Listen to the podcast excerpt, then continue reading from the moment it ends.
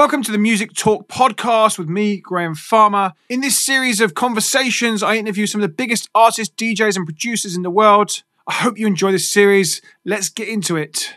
Here he ah, is. Oh, there we are. hey, dude. How are you? All right. Yeah, I'm good. How has the last eighteen months been for you? How like how how has the pandemic? For you? How I guess we're coming out of the pandemic now, and I guess I mean, it, I don't know. At first, it was kind of a bit daunting. We were kind of just thinking, uh, what are we going to do? You know, how long Yeah. is this going to last? I was getting phone calls from people saying, I think this is going to last like uh, six weeks. yeah, you know, and uh, all this kind of stuff. So nobody really knew what was going on. So at the beginning, it was a bit of a bit of a shock to the system, to you know, to, because nobody knew what was happening, when it was going to end. Nobody knew how you were going to survive. Um, you know, with obviously all the touring options not not available anymore yeah, uh, you were just thinking this is this is kind of crazy. But I've you know it's been a really productive time uh, for us. We've managed to pull uh, together the Louder Than Chaos project. We've Mm. been releasing a lot of music. Uh, yeah, so it's been a really productive time, and it's been quite a nice break, really, to to to get away from you know the rat race of having to tour, uh, you know, weekly, uh, which is something we love doing. But sometimes, sometimes you need to step back from something to to really appreciate, you know, and Mm. to to come back and, and you know stronger and, and revived. Did you did you keep the release schedule the same during the lockdown? Did you did you because I, I know I know other techno labels they some stopped completely some because obviously techno is one of those things that some people just won't listen to at home. It's it's a it's a club thing. Did you were you affected like that? Oddly enough, we kept the the schedule pretty much the same. We released a lot of records, and we we we, we um we you know we didn't see uh, a dramatic drop off in sales. I mean, okay, there was a little bit of a, a drop a drop down in sales, but you know, in general, we we managed to um, keep our head above water, and the label was doing well during it. And people were we found people were still buying the releases. They were still getting engaged with the label and all that kind of stuff. So surprisingly, we managed to um, keep things going and without too much of a difference. Did you find your your some of your older back catalogue, like the streaming numbers, go up for those uh, as they were getting picked Yeah. up in like pl- in their Yeah, like yeah, you know best of playlists and things like that? Yeah, I think uh, yeah, like but th- this is people re- rediscovering uh, music that they either either rediscovering music that they they, they, they kind of you know listened to in clubs like a, a few years ago, or yeah, people doing kind of nostalgic streams or whatever. So yeah, there was definitely. Uh, I mean, we sell quite a lot of our back catalogue anyway. It's like a big a big part of. Um, Soma sales uh, is our back catalogue and people buying like some of the classic tracks on the label and, and uh, digging back. So it's it's part of our income stream anyway. But uh, yeah, I mean we, we, that did go up. That that was probably what readdressed the balance of of um, you know between new sales and uh, the older stuff. Yeah, I mean, we were just listening to the back catalogue. I felt like I started playing some of the tracks just pre-stream, and I was like, "Fuck!" I didn't realize this was part you you'd released this, and wow, this I, I didn't Yeah. like you like you like you start going, "Wow, I didn't know this was down there label." Wow, I didn't, I didn't- and you're like, like just Yeah, from playing yeah. couple, you know, it's mad. It's like, congrats, like yeah, firstly, I know. It's like a, it's like a, it's been a long journey for us, and um, it's yeah, it's something to be proud of, I guess. But I mean, I, I don't. We, you know, one of the things that we never really do is is we never, we never like sort of try and um, relive past glories, and we were we're always just kind of on to the next thing. We're always, you know, partly that is because we like to discover uh, new music. We like to, you know, just keep in the now, and we always like to um, be challenged with um, bringing new exciting music to the to the to the forefront. So we tend we don't really look back. We don't really kind of do like a Soma classics or anything like that. We we've done a couple of uh, anniversary albums where we've had uh, a few of the classic tracks remixed, but we've not kind of looked at you know kind of capitalizing in Soma's greatest hits. Kind of that's what I call Soma's greatest hits, volume one or something like that. You know. I feel like that you it's getting you get stagnant when you've got you're having to release greatest hits. It's like like get with, I, am I'm, I'm with like I'm fully with you. I love it's like what's next. Michael, my always my question is what's next or what's what's what have they got coming out next or what's something. I, I yeah, I just I just think it's part of like the way we've all, always been, and and we did when we discovered this music um, back in the late eighties. It was like it was heaven in London. I went to, and it was oh, one nice. of the first nights that played house music, and it was it, and I walked in and just heard this throbbing music.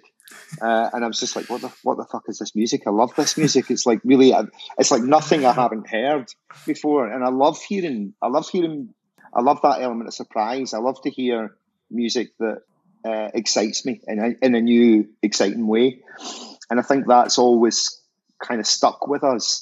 We've always tried to release new and exciting music. We're always looking for exciting stuff to release, and uh, you know we don't want to kind of tread water and kind of live on the past glories, as I'd said earlier. But yeah, yeah. I love that. I love that whole vibe of just getting excited about music because that's what it's that's what it's all about. Oh, hundred percent. Like I, I, I like I because I start work super early in the morning, and sometimes I'll I literally will click a, a track at like four thirty in the morning, and like I'll literally be dancing around my my, my office at four thirty because just because I'm excited about something that's brand new and exciting. Yeah, you know? no. I, I, love it. And that's the dedication that, that, that you need to, to both be a DJ and, and, and you know a label. You know, people you know being involved in running a label. You need mm. that. You need that excitement. You need you need to have that. You know, there's there is a business element to it, but there's also to make it you know, exciting for other people, you have to be excited about the music yourself. Um, so this year's is, is this year's thirty years of Soma. That's that's incredible. Yeah, it's really scary to think to think about that. You know, um, yeah, it is. It's a really scary thing to think about that that, that thirty years uh, is, it will be in existence for that long. But uh, yeah, I mean, it's you know, it's incredible. I mean, we still have we're still uh, as passionate, maybe more so now than than we were back when we started it. I mean, we, when we started it, we, we started it as a, a, kind of vehicle, I guess, to release our own music and get our music out there because there was no.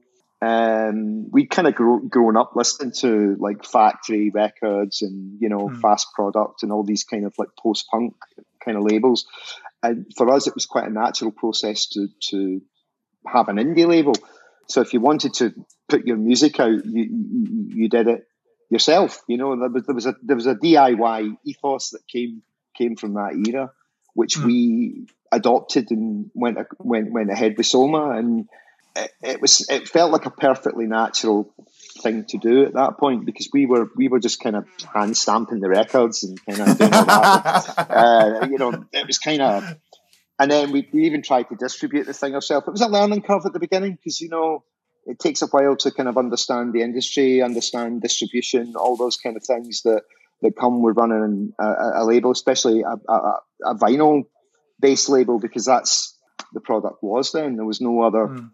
you, you, know, it was all it was all on vinyl. So a, a, bit of a learning curve, but it felt like a natural process for us to get involved with. You know, we it felt completely like the next step. I guess what was the what was the landscape like then? From I guess even from a from a Scottish le- because of from Scottish label point of view, there must have been few and far between. I guess as well. Well, there was no other dance labels, that's for sure. There was no, um, you know, that's people called it dance. You know, it's dance music. I don't like it. You know, because I mean, there was was like a really heavy rock infrastructure at that point. So it was like you know, you were either releasing stuff on rock labels or you were kind of releasing stuff on you, know you were doing it yourself or you would try and get a record signed to someone like london records or something like that you know you would try and go for a, a major so the the, mm. the, the, the, the options were quite limited i guess you know and we had to we just had to do what we wanted to do and it, i think we'd all you know I, I used to play guitar in a band and blah blah blah and was really interested in mucking about you know you're buying this music you would you were playing it, and the natural uh, progression was you wanted to emulate that, and you wanted to, um, you know, put records out that you could play. So that it was a really really simple ethos at the beginning. We just wanted to have a, you know, an output for our own music. Which then started to include other people's music. Um, Electric Shores says, "I'm going to need to hear this band that you play guitar for." Nobody has any cassettes or anything. yeah, that doesn't exist. I mean, please, please don't let it exist. Uh, no, fortunately, that, that, was in a time when um, the, there was no uh, cell phones and cameras and stuff, so we, we, don't we don't really have any footage of that. So yeah, so that so you started so that's ninety one. You started. Man, that's such a long time. Um, what has been your biggest? What has been? Your, I always find that you learn from your mistakes. What has been your biggest mistake as a label owner that you've gone shit? Try, trying to. I mean, I, I mean, I sort of touched on this earlier. Trying to distribute our own records in the beginning, hmm. we learned pretty quickly that um, that's just a crazy, crazy, crazy idea, and and that you're going to people are going to owe you lots of money, and there's a reason why you have like a distributor, uh, you know, a distribution company to distribute your records because they're, you know, they have all the connections and they have uh, everything and all the processes in place to, to be able to, mm. to, to, collect money and stuff. So yeah, I mean, we did it for we did it for one one. Our first release was kind of done a bit DIY like that, and then we, you know, then we kind of learned pretty quickly after. Um, you mentioned that you kind of obviously started as a vehicle for your own music. A lot of artists are doing that now uh, because it seems sort of natural for them yeah. to do it. What would you advise them to do? As kind of what your biggest tips to do for when for starting their own labels? I mean, I don't know. I mean, it's I think it's quite hard to get noticed now because I think there's a lot of music out there. I would say that people tend to pay attention to. It's all about grabbing people's attention, and I would say mm. that uh, you have to within the first three releases, you have to make an impact. You have to it has to be really consistent with that sound, and you have to kind of you know because people don't always buy the first release of a label and go, oh yeah, I really like this or whatever. Sometimes it takes two, three, sometimes four. Sometimes you, you, where you see it, you see, and then then you register. You know, you, you mm. so I think it's very very important the consistency is right, and it's very important that the, the quality is right, and you know, there's not too, um, you know, you're not leaving months in between releasing records you have to have quite a consistent bush, bush, bush. You know, it has to come out maybe one a month at the beginning. Uh, that makes a big difference. I think it's just having them coming out regularly. I suppose in getting all your ducks in a line with like artwork and things. Yeah. Like now, now yeah, I guess just, it's social as well. Like getting all the social stuff in the line as well. Like. Yeah, all yeah. that. That's all that extra, which is great for promoting your records. It's another um, avenue to let people know what you're what you're doing. Have you found in the last few months that you have had a massive influx of demos that essentially people have made during lockdown, during the last 18 months, during uh, plus all the big pro- producers that have sort of sat on music that's just been they're like right now yeah. the clubs are open let's let's try and get it all signed and it's just like your inbox your demo inbox has just gone all of a sudden? Well, we we have like a, with the team we have like um a, a weekly in our meeting on a Thursday, and yeah, we've been inundated with like lots of uh, things, and it's it's you know I mean a lot of great music, but you know what what we've been looking for is is music that kind of shines above the rest, music that that uh, stands out a little bit. Um, you know, with the genre that we're in with, with techno, it's quite easy to sound quite generic, and uh, well, you know, we're looking for a lot of yeah, but we you know we've had a lot of a lot of we get we get sent a lot. We, gen, we in general we get sent a lot of music anyway. You know, we get sent hundreds, you know, hundreds of demos. It's crazy. We just get sent so much stuff. It's it, it, it, and we we need to sift through it. And that, and Thursdays we we've got like a we've got like a, a big you know SoundCloud page, and we're just like, oh, okay, okay, okay, you know. And uh, but we're trying to work with artists a, a, lot more now that we've got a relationship with, and we're trying mm-hmm. to do a lot more VAs, uh, various artists EPs, to try and introduce people because it's quite a hard, it's quite a big commitment even with digital to to let people you know to to to, to do EPs of unknown artists, and it's a good way to introduce other artists So is, is that the kind of structure now? Get them, put them on a VA, and if they, how would how would you then step them up to the to to, to their own EP? Would that is that a sales thing? Or is it is it a, they've worked hard or? I mean, sometimes the you know if it does well on the VA, then it's obviously something we we might be, we'll be looking at doing an EP with that artist or you know whatever. Um, it's it's relatively new to us, so we've not been doing the VA thing for that long, maybe a year. Hmm. Um, so it's yeah, I mean that that's exactly the model that we we go with. You know, we kind of look for. I mean, if somebody does well uh, within the VA and then they give us new other new tracks for an EP, then you know we're more likely to go with the EP. Uh, so I guess let's just keep, let's keep on the demos thing a minute because obviously this we have got loads of new artists in the chat and they all do want to kind of get signed to these labels. So what um I guess what do you look for when you're looking for demos? What's important for you uh, as a label and what um yeah what do you what, what are you signing at the moment? Well, I mean what we're what we're looking for is obviously something that fits with what we are doing within Soma and the, and the sound, but also mm-hmm. something that has its own characteristics and something that sounds unique, you know, and that that's quite a hard thing to come across. Like we had recently this um, guy done this really interesting kind of slow. Uh, I don't know. It's like kind of new beat inspired, kind of uh, adult, kind of um, you know electronic body music sort of thing. And it was really, it was different enough for us to kind of go, you know, this is really cool. This is a really, really interesting music, you know, and um, so it's exactly that. It's it's um, it's consistency and it's something that sounds a bit unusual and a bit a, a bit different to the to the pack. You've just released the new. Uh, your, your, you, as you mentioned, you just released a VA. Tell us about the the, the VA.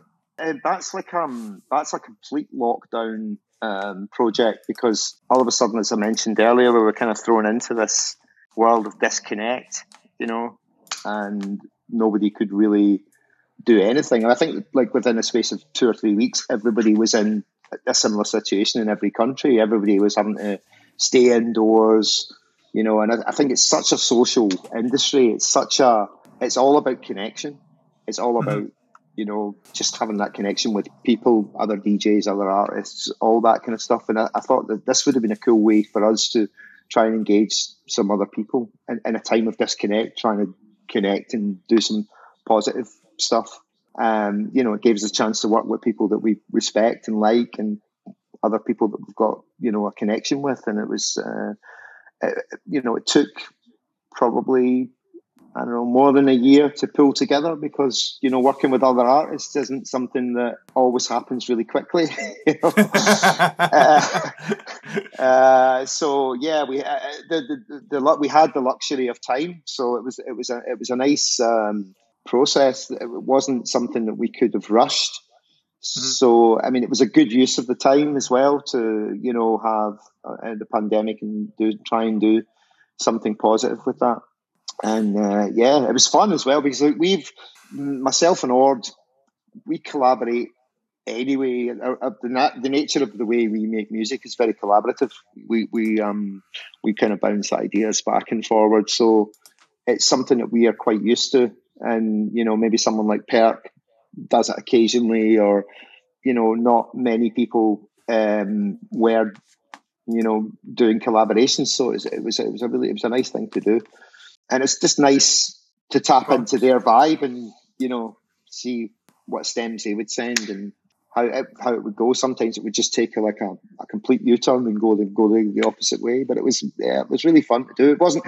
It was really cool because it, there, there was no pressure on it. You know, there wasn't any kind of timeline or kind of like somebody going, "Is that ready yet?" or "That ready yet?" It was it was quite it was quite unorganic, quite a quite an easy project. Um, process. It wasn't it wasn't too stressful, which is always great with music. You never really want to be under under a deadline or something when you're making tracks. It should be it should be fun. it should be uh, easy.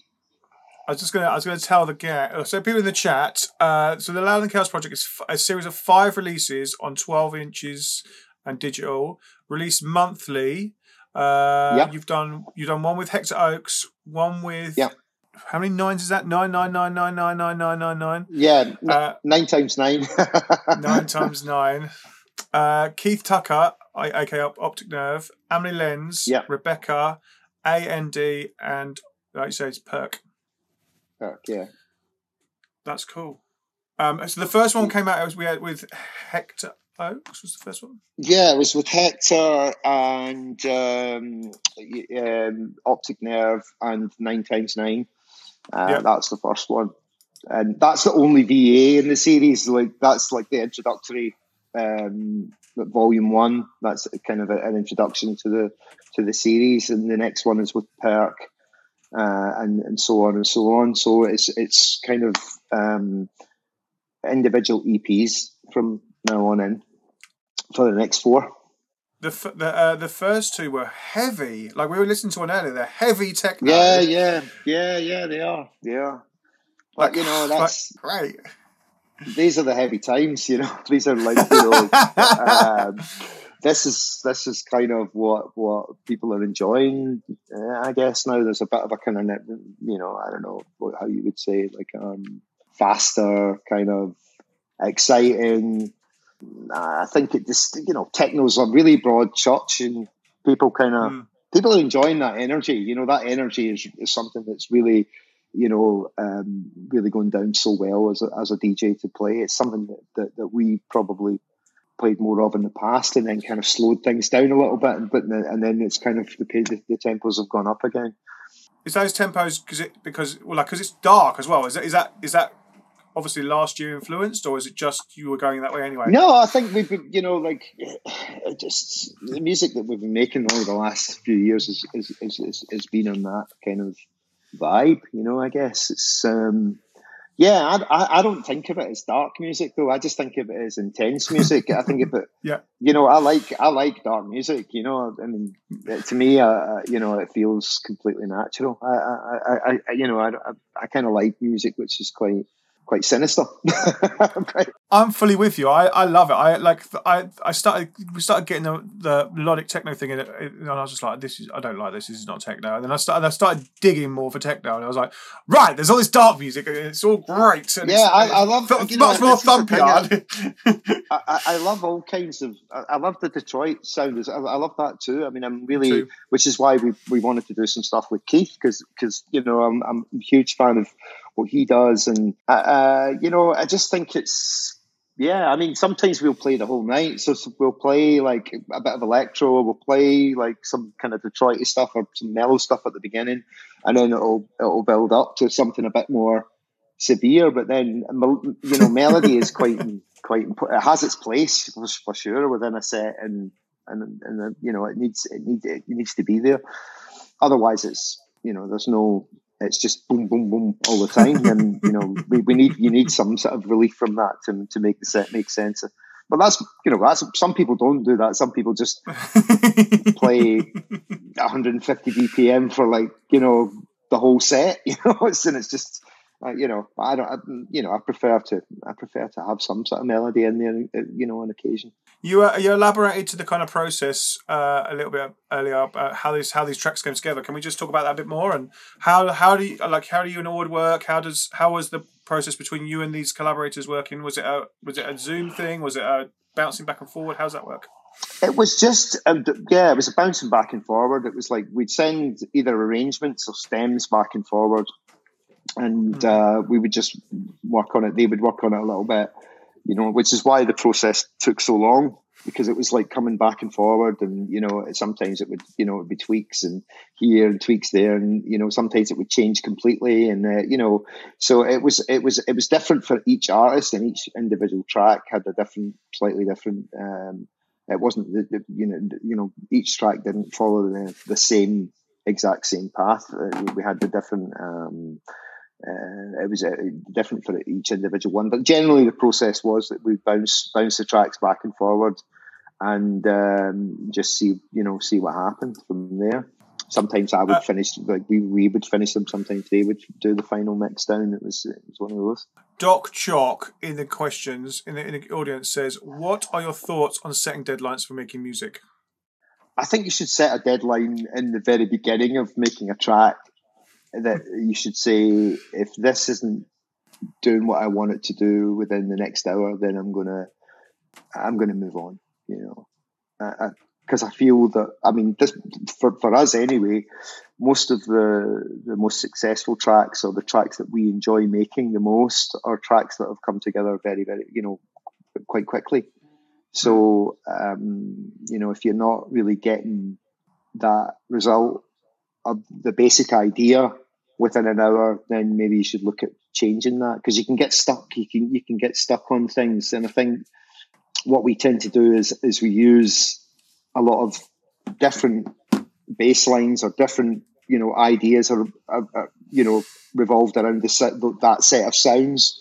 And, and maybe maybe we'll do five jams, five ideas, and then we'll kind of go through and choose which one works the best. I think it's important not to get bogged down in making music. I think it's you know, because it, then it stops becoming fun and it, and mm. it hmm. becomes something that, that becomes a bit of a chore. And I think when, when music becomes a chore, it, it, it starts, you know, it feels like a job and not like something that should be. You, can, you can feel that. You can you can hear that within in the end result. I feel. I mean, you know, like in, in the old days, we would spend probably too long on tracks, and we made a lot of tracks back in the day that never that never came out. You know, so uh, it's it's been a, a long time kind of learning how we work. How's it evolved over the years?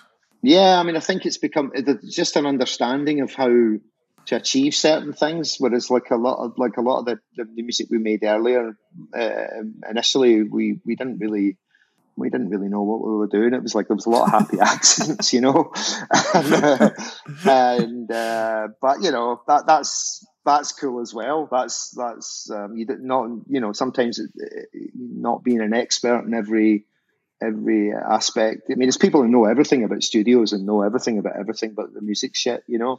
So I, I think it's just you know whatever works for you. I love that. I love a good. That's how I love the happy accidents. They're funny. Well, before we, I'll play. I'll play one of the tracks off the off the first EP in a second. Uh, before we jump into that, on Twitch this summer, I've literally been doing this now six months. Uh, one of the things we have in our chat that comes from our chat, every question for every every person that joins us, we all love a meal deal. Uh, yeah. oh. What do you have a go-to meal deal that you you would say I go and get that every time, or similar to it every time? Right. So uh, I like, um, yeah, I was going to say prawn mayonnaise sandwich with um, yes, with crisps and uh, uh, Coke Zero or an Irn-Bru. Eh, nice. yeah, if yeah, the Irn-Bru is available, I'll, I'll do the Irn-Bru every time. Mine, mine is always a chicken sandwich of of uh, either the chicken and bacon, chicken stuffing, chicken and bacon, chicken and salad. Uh, definitely always quavers because they're the ones. Uh, and always, and now I kind of have the smoothie just to kind of health it up a little bit, you know. Yeah, you could go a wee bit avocado with the chicken though. You, you could. I, mean, I, don't know. I've not. Wee bit, I don't know wee bit chicken that... and avocado with oh, the there smoothie. You go. Yeah, there you go. It's full on, full on the health. So yeah, that's that's a bit of fun. Right, let's let's play a record, and we can have a cup of tea while we just wait. Uh, let's jump into we can nine times nine. Is it okay? Cool. Let's play this. This is a, this is on hate. So this is gonna be thumping. Are you ready? We'll jump yeah, into this, and we'll, try, we'll, we'll we'll play some more questions after.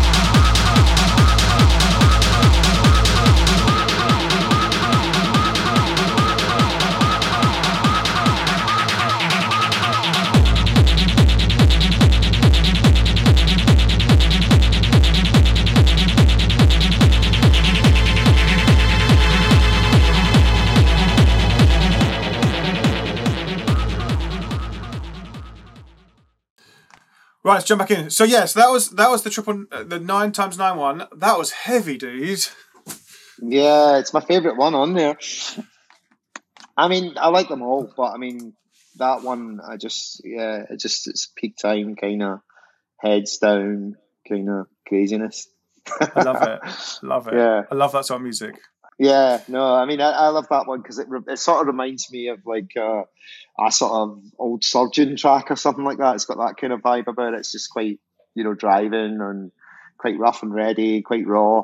You know, Mm. I, I love that kind of that vibe. It's it just doesn't sound kind of I don't know um, sanitized. You know, it's quite rough and ready, and I, and I, I love that. yeah, you can you can just literally feel yourself in that in a dance vlog, like when it- going, what is like you literally would probably turn and go, what the hell's this? As it comes on, you'd be yeah, it's, uh, yeah, yeah, that's all. Thank you, thanks. I'd love that sort of thing. I, lo- I, lo- I love being surprised. Like when you when you come, I feel like when I'm listening to techno that's right. I like being surprised, and I like like like not. a lot. the thing I love about techno is I never know most of the tracks, which is great because I just go on the dance floor like, what's this? And then you have to go and find or dig and find it, which is I feel like that Yeah, would be one of yeah. those tracks. I, I mean, that's, that's this is the thing. and there's so many. There's so much music out there now from even the past and and Hmm. from the music that's that, that, that's out at the moment. That you've got, uh, uh, uh, you know, hundreds of music, hundreds of tracks to choose from. And I feel that you, you can listen to lots of different DJs, and you more than often you don't hear a lot of the same tracks in, in the set. You know, everyone picks up on different things, which is really cool. Whereas back in the day, I, I, I with vinyl and stuff, um, I sort of feel that there was tracks that uh, everybody played. I think when when when now we're opened up into the digital realm, I think you know there's just endless possibilities of of, of music. I completely agree. Like I love that theory. Like, like so many people will be like, it was better in the, the old day, but I love that there is more music and it is great. Great, the choice is so much better now. It's mad. It just it makes the job a lot harder because you've got to kind of listen to a lot more music and a lot more tracks. But you know, I, I, I kind of enjoy doing that anyway. I, I, Great. I enjoy just crate digging and kind of discovering things and you know that's that's the buzz of, of, of being a DJ and kind of you just discover and go whoa you know like getting that new track or you know whether that track's new or whether that track's like 10 15 years old it, it, it doesn't really matter it's you know it's just a, making a discovery of, of something that's really that you really want to play that weekend Um, let's talk about gigs. How ha- have you? Obviously, world's opening up now. You had your you had your Riverside uh, festival a few Yeah. weeks ago. I didn't I didn't realize you were involved in that. That's really cool. Um, tell us Yeah. about Riverside Festival. How like I I know a little bit, but tell us about it. Oh well, it was uh, this year was the first day we went to three years, so it was it was um, really great. You know, we had uh, it wasn't all techno the lineup, so you know we had a lot of different people. Like you know, Friday was Jamie XX, Aphrodite, Ben UFO, Call Mhm. Super, uh, Claire Fifi, Floating Points, uh, Honey. Um, Saturday was more disclosure and kind of Jayda G and more housey Sick. kind of vibe. So what, what we're trying to screen, what we're trying to do was do like a three day event, which was diff, like which which which each day was was different.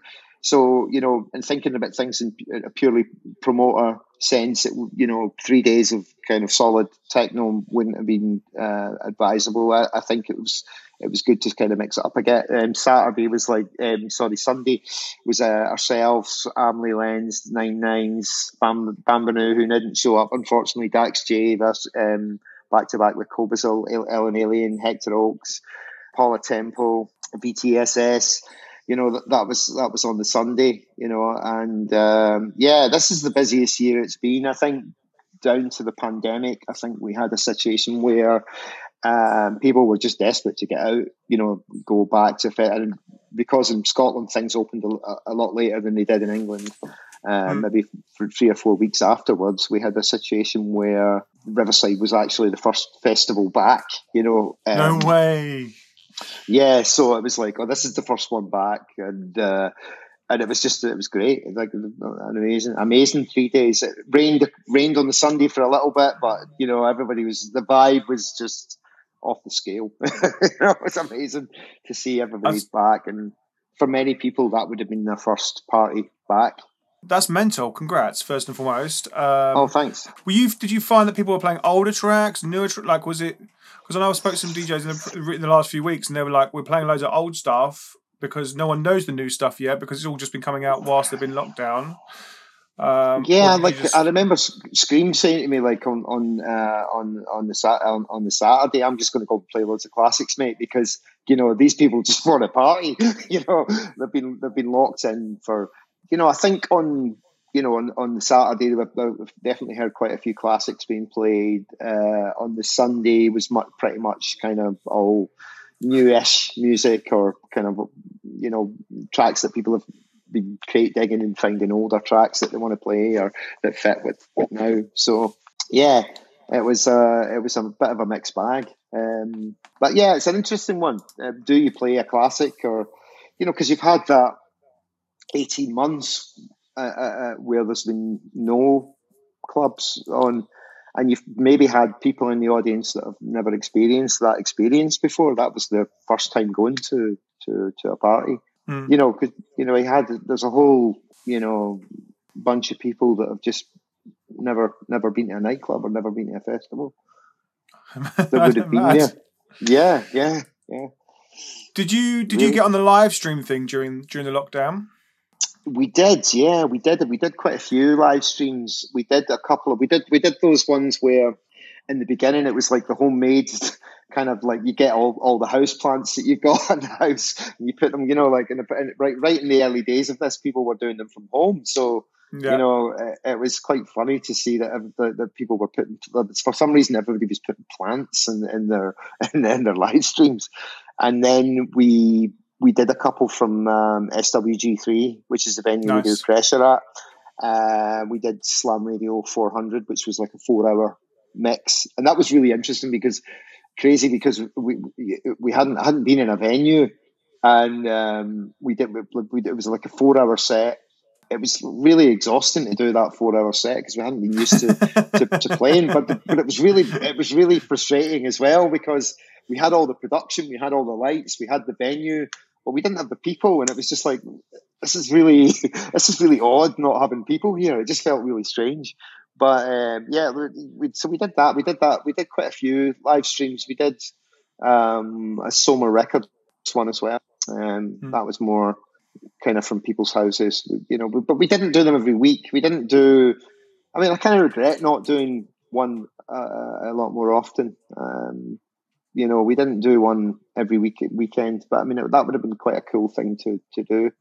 I think mm. a lot of people just thought, how do we connect with people? How do we how do we let people know we're still here even or how do we how do we entertain people? Because if that's what you do every weekend you, you kind of a big part of you misses that and you kind of want to do that. And yeah it was an interesting time. It was an interesting time to see all those live streams and people getting excited about live streams the way they would do going to an event but i don't think it's quite the same.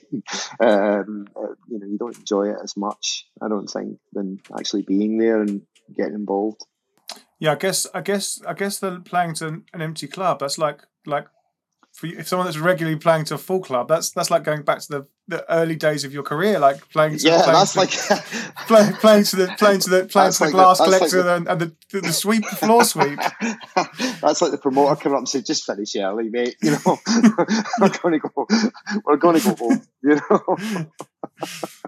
That must be weird. Uh, yeah, it's a bit weird. It's like I think it was a couple of uh, gifts cut, cut uh, and things cutting about saying, uh, you know, uh, they were kind of making a joke about that. You know, playing mm. empty clubs, like you know, I've been playing empty clubs since blah blah blah. You know? Yeah, uh, yeah.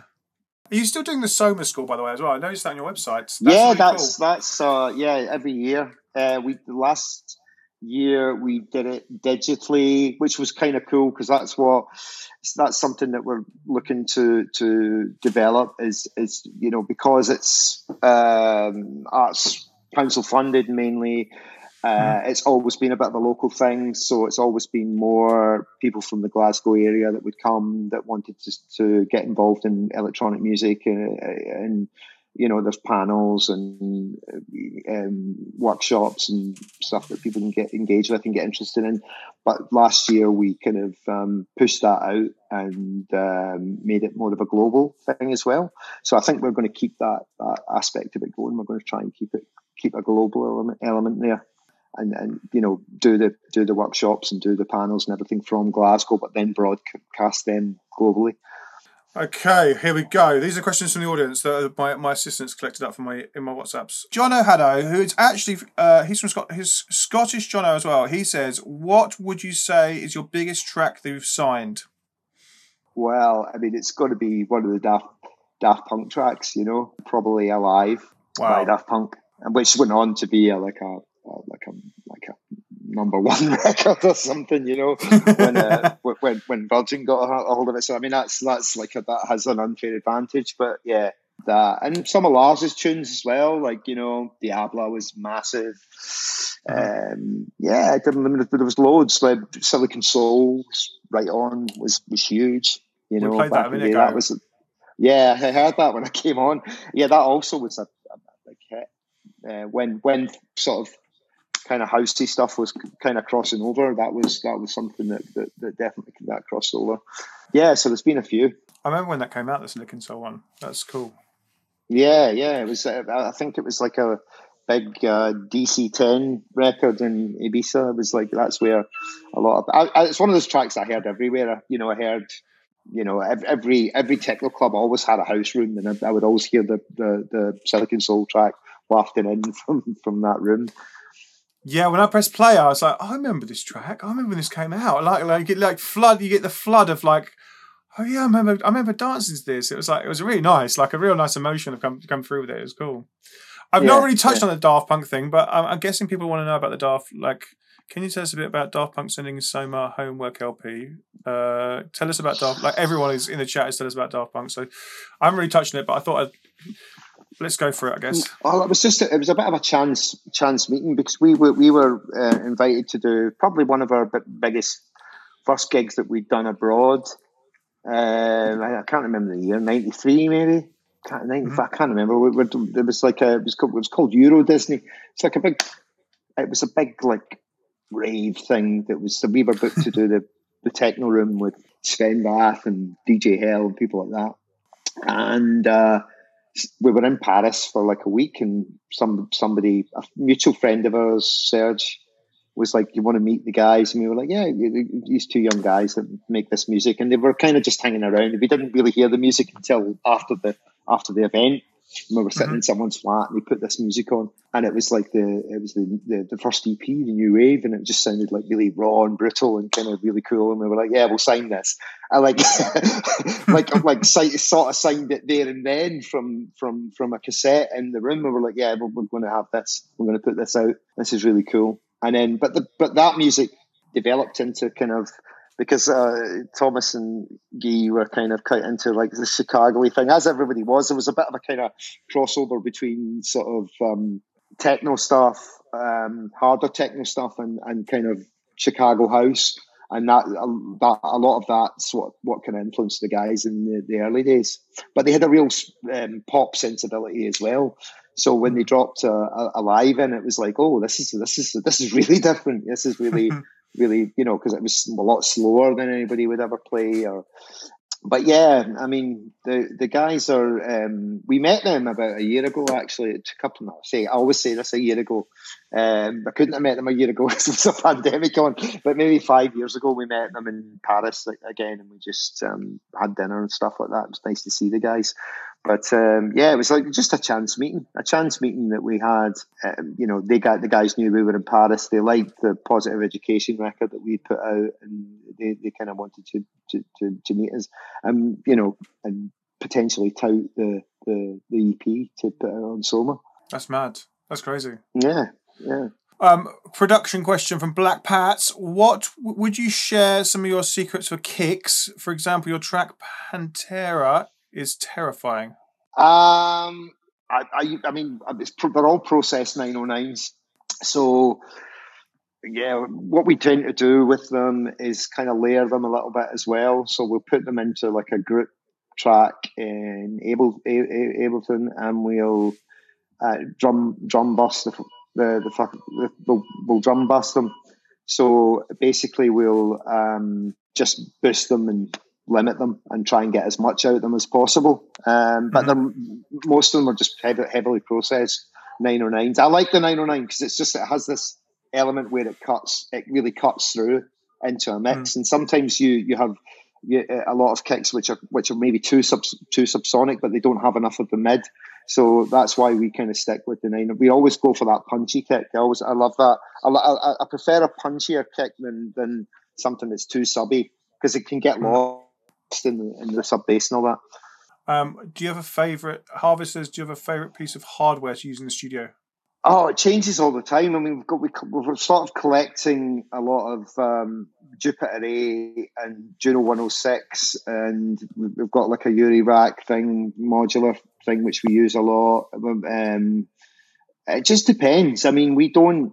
Um, we we kind of use a lot more um, soft synths now than we, we have done, just because we like to get the ideas on. But I mean, I would say the Jupiter Eight is, is the positive education sound, so that's the one that, that we that we used a lot uh, back in the day. That's that, that's you know that was kind of a signature uh, early slam sound. But I mean, I think they all essentially can do the same things. You just have to, you know, you just have to, you know, between effects and um, you know mucking around, and you can get a lot out of a, a lot of the same keyboards. But Roland, I love all. Kind of a bit of a fanboy of everything Roland. nice. Um, what else we got? Uh, what does he think the secret fly, the secret flavor is in Irn-Bru? Girders. well, that, that was the advert. It's like um, I remember. Irn-Bru, I remember. Irn-Bru made from girders. But it is great. Well, Irn-Bru is a wonderful drink. It's like, uh, yeah. I mean, it's weird. We, we, we, we did a we did a gig in Russia and um, at the airport, and they had that like uh, they had like they had all these like soft drinks like that I'd never recognised, and then they had Irn-Bru, and I was like, Irn-Bru must be quite big in Russia. Yeah, so it was a strange, it was a strange thing to see. Um, what? Oh, let's talk about Halloween. So you've got pressure coming up at Halloween. Let's talk about that. Yeah. So I mean, this is like a local. Um, I mean, it's quite because of just flying everybody in, in and out. You know, with a lot of the, the emphasis, a lot of the things we're trying to do at Riverside was include a lot of the local talent within Glasgow. Mm-hmm. So this is kind of it's it's three clubs, shoot your shot, uh, Optimo and pressure coming together to do like a big Halloween party uh, within the whole complex of SWG3. And nice. uh, yeah, so it's going to be great. I, you know, I'm really looking forward to that. It's um, it's a, become a massive night. You know, over the last, well, it never used to be big at all Halloween, but now it's now it's uh, huge. So it's great to do it, and it's great to do it with local artists. And it's good that local artists are coming together and and doing something collaborative. That's really cool. I think so too. I think it's good. I think it's good for Glasgow's got like um, a really good club scene, really great DJs, and I think it's good to bring everybody together under one roof and, and, mm. and you know have a great night. I mean, everybody will be dressed up. it'll be like you know, it'll be crazy. Some of the outfits will, will be, and you know, I don't know what I'm. We're doing a back to back with Ansem, which will be cool. Uh, so yeah, it's going to be great. I'm looking forward. Do you like doing back to backs? Um, we just did one with Paula Temple at uh, Riverside after party. Um, yeah, I, I, love doing I love doing back to backs. I have no problem doing back to backs. I just I love I love that. I mean, this is the thing with me and Ord. We when we play anyway, it's a, it's kind of like a back to back. It's you know because we know I've got no idea what he's doing. He's got no idea what I'm what I'm doing, and uh, I just love that. I, I I think I like that element of surprise, and I like that element of reading the crowd and kind of being in front of a crowd and kind of playing to that crowd at that specific time. I think mm-hmm. back to backs are always going to give you that unless you rehearse the back to back, which is just nah, nah, we're never going to do that. But yeah, I love that. I love, I love that whole. I mean, because I mean, it's, it's, very tempting. It's very easy to just sort of sit and go if you're playing on your own. You just kind of get go on rekordbox or whatever and kind of map out your set and kind of stick to it very very tempting to do. But I mean, any, any time I've ever done that, it's never really it's felt a bit sterile, you know. So I, mm. I kind of like that element of surprise and that you know you don't know what that person's going to play, and then you have to react to that, which is kind of cool. I think it keeps you on your toes. Yeah, for sure, for sure. I so I think um, that's it sounds like it's going to be a good pie then. Like Halloween, obviously, yeah, it's, it's a big weekend now, isn't it? That weekend's going to be mad. Like obviously, first Halloween yeah, out cool. of lockdown as well, which will be which will be good fun as well. Yeah, yeah I think, and I don't think there's too many other Halloween parties on, so I think uh, I think it'll be great. I, I, think it'll be. I'm quite excited about it. It's the you know we've got the Glasgow wise, we've got next week we've got um, a night with Blasha and Alec and uh, two Manchester girls and um, Manny D. Uh, we do a kind of monthly at the sub club Return to Mono, so nice. that's on as well. And then we've got the the, the the big party at the end of the month. So Are yeah, you, you Scott. Scotland's just announced COVID passports for that start from the first yeah. October. How how's fun's that going to be? I don't. I think it's I, I, it's not going down too well. Uh, you know, I'm all for keeping people safe. Uh, mm-hmm. I sort of feel that doing a test before you go to an event the, the, the best way to deal with that.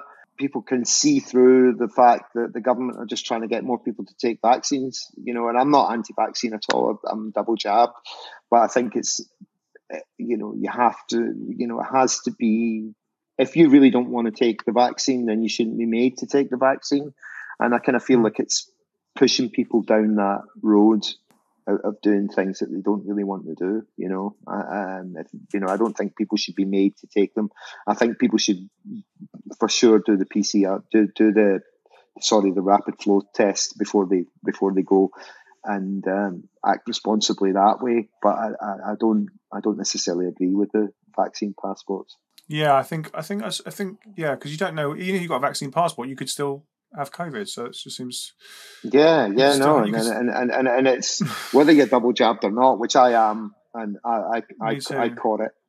Uh, I caught the I've caught the uh, COVID thing, but uh, in Spain, so I had to stay like an extra ten days in, in Spain because of it, you know. And um, luckily, I, I was okay with it, but it, it affects everyone differently. You know, it's it's, it's um, I don't think we fully understand how it, how it operates and how, how it works. So I think we're still at a stage where it, there's a lot of unknowns. Yeah, which must be must be fun for, for creating events then, I guess.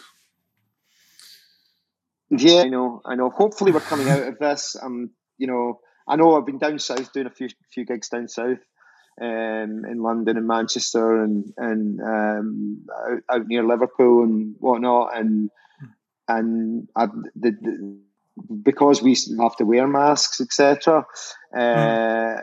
it, it, feels like a different environment down there. I mean, everybody just seems to be like not not giving a shit really, and just getting on with it, you know. Um, but I don't know. It's a, it's a it's a terrible thing for people who are affected by it. I guess it's. But I think life I think we have to learn to to live with it rather than lock everything up. I think we have when we have to do that res- responsibly. Um, a question in the chat: Any new artists coming out of Scotland worth keeping an eye on, or out of Glasgow even worth keeping an eye on? Oh, you put you you're kind of putting me on the spot. Yeah, there's a girl called Karajan which which does which is doing really nice ambient stuff. Yeah, I, I, that's the only one I can think of at this time. Yeah, I mean, there's lots of lots of good music coming on the label. But yeah, I mean, people are coming across new stuff all the time.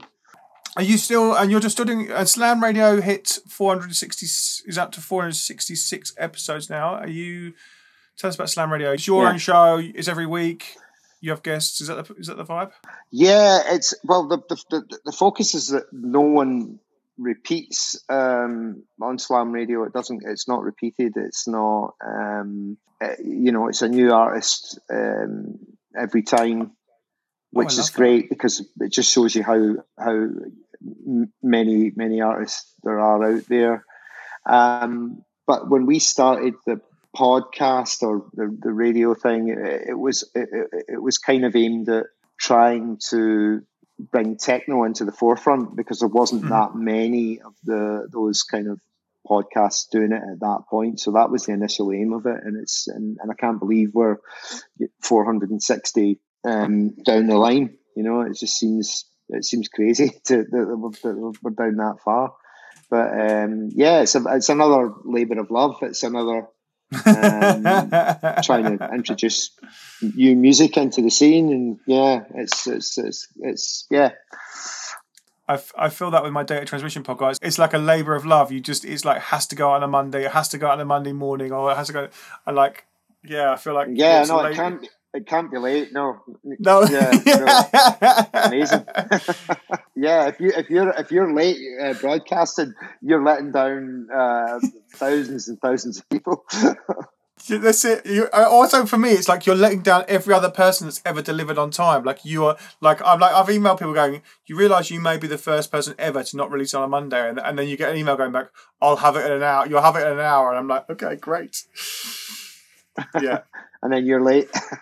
um, oh, mine's never. It's all good. Always on a Monday. Wicked. Um, I think we're there. Are we there? We've got no more, no more questions in the chat. Thank you so much for joining us this afternoon. It's been so good to see you and good to speak to you. It's no, been, likewise, pleasure, pleasure. Thanks Um, for having us. best of luck for Halloween and for for the label going forward. Thanks, man. Really I'll appreciate it. Cheers. See you soon. Take care. Bye bye. Bye.